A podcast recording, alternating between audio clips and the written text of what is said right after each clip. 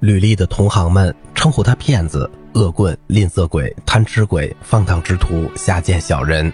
可是，不管他的同伴喜欢称呼他什么，吕丽仍然是一位伟大的艺术家和法国音乐大师。尽管他有这些缺点。国王的音乐由乐监负责管理，并被分成三个部门：室内乐队、圣咏队以及室外乐队。室外乐队完全由器乐师组成，在户外狩猎、游行以及节庆日时组成乐团。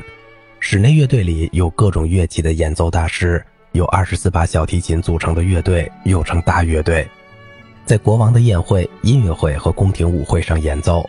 还有小提琴队，陪同国王出游或出海。初期的声咏队几乎只涉及声乐，这些就是吕丽可以支配的音乐手段。他把一支分离的部门合并，起到事半功倍的效果。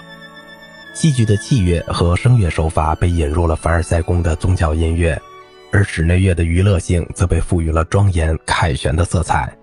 这一切正符合国王的欣赏口味。这样，圣咏队和室内乐队自此以后就一直相辅相成。吕丽兼并了一个即将变得非常重要的全新的音乐领域——歌剧，从而极大扩充了他个人统治的音乐王国。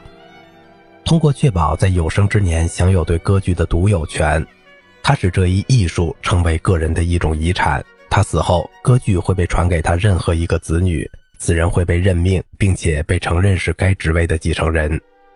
德拉古式的禁令巩固了他的权利。他有权在巴黎任何一处他认为对保持巴黎歌剧院的优势有好处的地方建立音乐学校，而且有权依个人喜好出版他的音乐作品和诗作。他利用了这些权利，保护自己不受任何竞争对手的伤害，没有人能够与他抗衡。他打垮所有潜在的竞争对手。并且利用一切可以利用的手段，实现了法国音乐艺术的管理统一和风格统一。在他到来之前，法国音乐界非常辉煌，但极度混乱。他是音乐界的勒布朗，但比后者更专制，因为他的统治在他死后仍然在继续。这位佛罗伦萨小农夫达到这样一个地位，要具备多么坚强的意志！因为他在艺术界的首次亮相是非常谦卑的。当吕丽十二三岁随吉兹骑士团来到法国时，他还只会唱歌、演奏吉他。一位方济格会修道士是他唯一的老师。成名之后，吕丽仍然弹奏吉他。看到一把吉他，他就会漫不经心地拨弄它，自娱自乐。他比其他人从中获得更多的音乐灵感。他创作了一百首吉他小步舞曲和一百首库特兰舞曲，但并没有进行收集整理。在巴黎供职期间，他又发掘了自身的一种天分，常常拉小提琴自娱。诺让伯爵听到他的演奏，给了他许多指点。他很快成为那时最出色的小提琴家之一。他的演奏非常出色，继奥菲欧、安菲翁等一批绅士之后，还没有谁能像吕丽那样在小提琴上做出如此美妙的声音。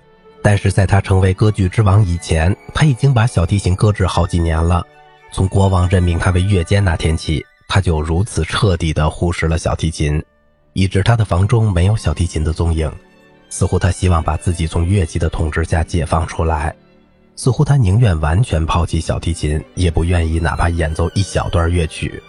他拒绝为贵族和那些放荡的朋友们演奏，既不是出于羞涩，也不是由于礼貌，而是因为他只希望人们记住他是一位伟大的音乐领袖。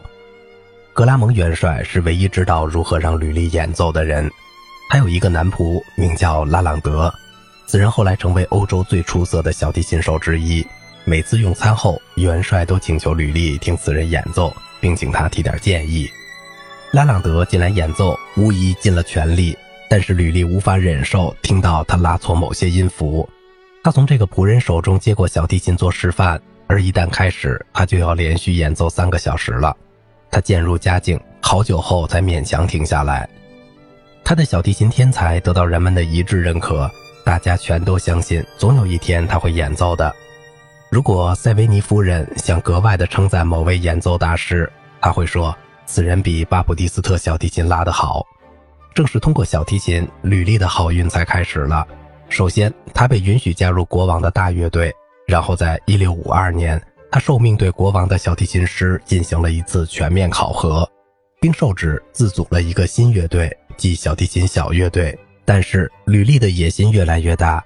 一六九五年的一份材料记载，在意识到小提琴不足以发挥他的天才之后，他放弃了小提琴，并在梅特鲁、罗伯德伊以及圣尼古拉戴上的管风琴师吉格尔的指导下，全身心地学起羽管键琴和作曲来。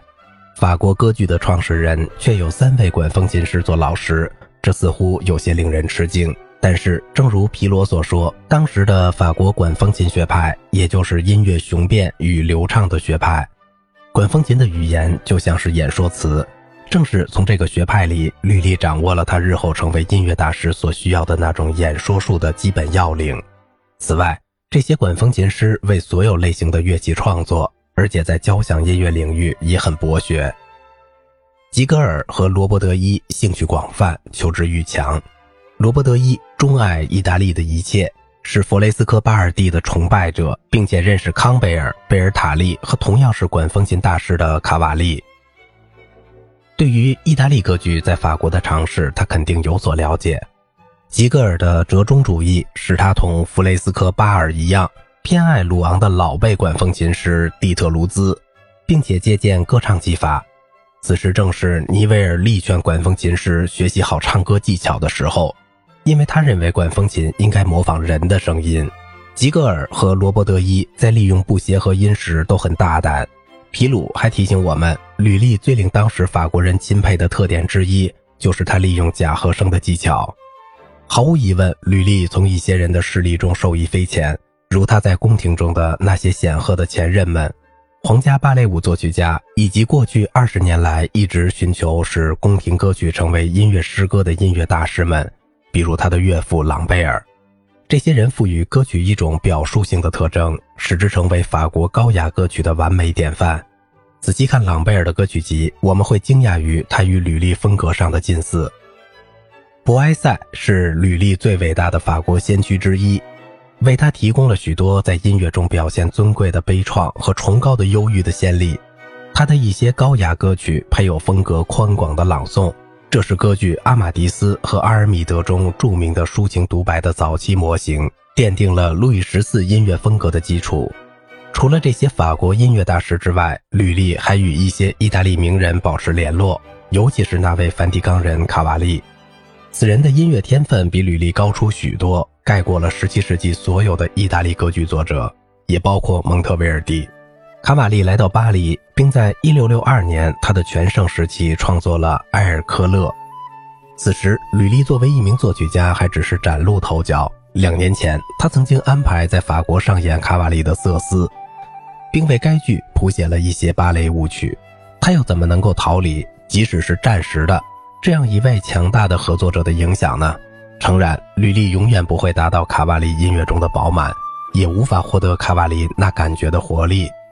及一种预示着亨德尔和格鲁克即将到来的奇异的力量，但是卡瓦利创造形象的视觉效果和感情浓烈的天分，同他创造田园景象的心机一样，肯定深深感染了吕丽。吕丽可能还熟悉佛罗伦萨人塞斯蒂国王的圣咏队指挥的某些作品。路易十四统治期间，巴黎和维也纳的宫廷之间一直存在着竞争。双方都试图在场面和艺术家的技艺方面超过对方。塞斯蒂当然非常熟悉法国人的艺术品味，他懒散却很有天分，是一位比吕丽文雅得多的音乐家，一位感情忧郁的诗人，同时又是音乐喜剧的创始人之一。但是他谱写了许多近似吕丽风格的序曲、交响曲、器乐小奏鸣曲以及歌剧的开场白。塞斯蒂的歌曲也是如此。尽管他们总体上风格各异，但是你会从中发现宣叙调旋律。这种旋律按照吕丽的一贯方式，在同样的场景中伴随同样的歌词重复出现。最后，吕丽也不能忽视吕吉罗西，此人二十五年前就把意大利歌剧带到了巴黎，而且亲自创作了一部堪称经典之作的这种歌剧。但是，不管吕丽从意大利音乐大师那里借鉴了什么。这种借鉴似乎不是一位意大利人试图使法国意大利化，而是一位法国人从别国艺术中吸收符合法国民族精神、完全为法国才华所利用的东西。吕丽的思维和风格是彻底法国式的，他变得如此法国化，他的本性如此保守，以至于意大利人把歌剧推向整个欧洲时，年近四十的吕利还公开反对歌剧。没有人比他更顽固地诋毁佩兰和康贝尔早期的尝试。直到1672年，他创作了个人的第一部歌剧为止，他仍坚持认为歌剧不能用法语演出。他的全部抱负都集中在传统法国风格的芭蕾喜剧上。只有受到佩兰的成功和莫里埃观点的启发后，他才一步步地着手在法国创立一种歌唱戏剧。他决心独自完成这项工作，不要别人的帮助，并把荣誉归为己有。好了，今天的节目就到这里了，感谢您的耐心陪伴。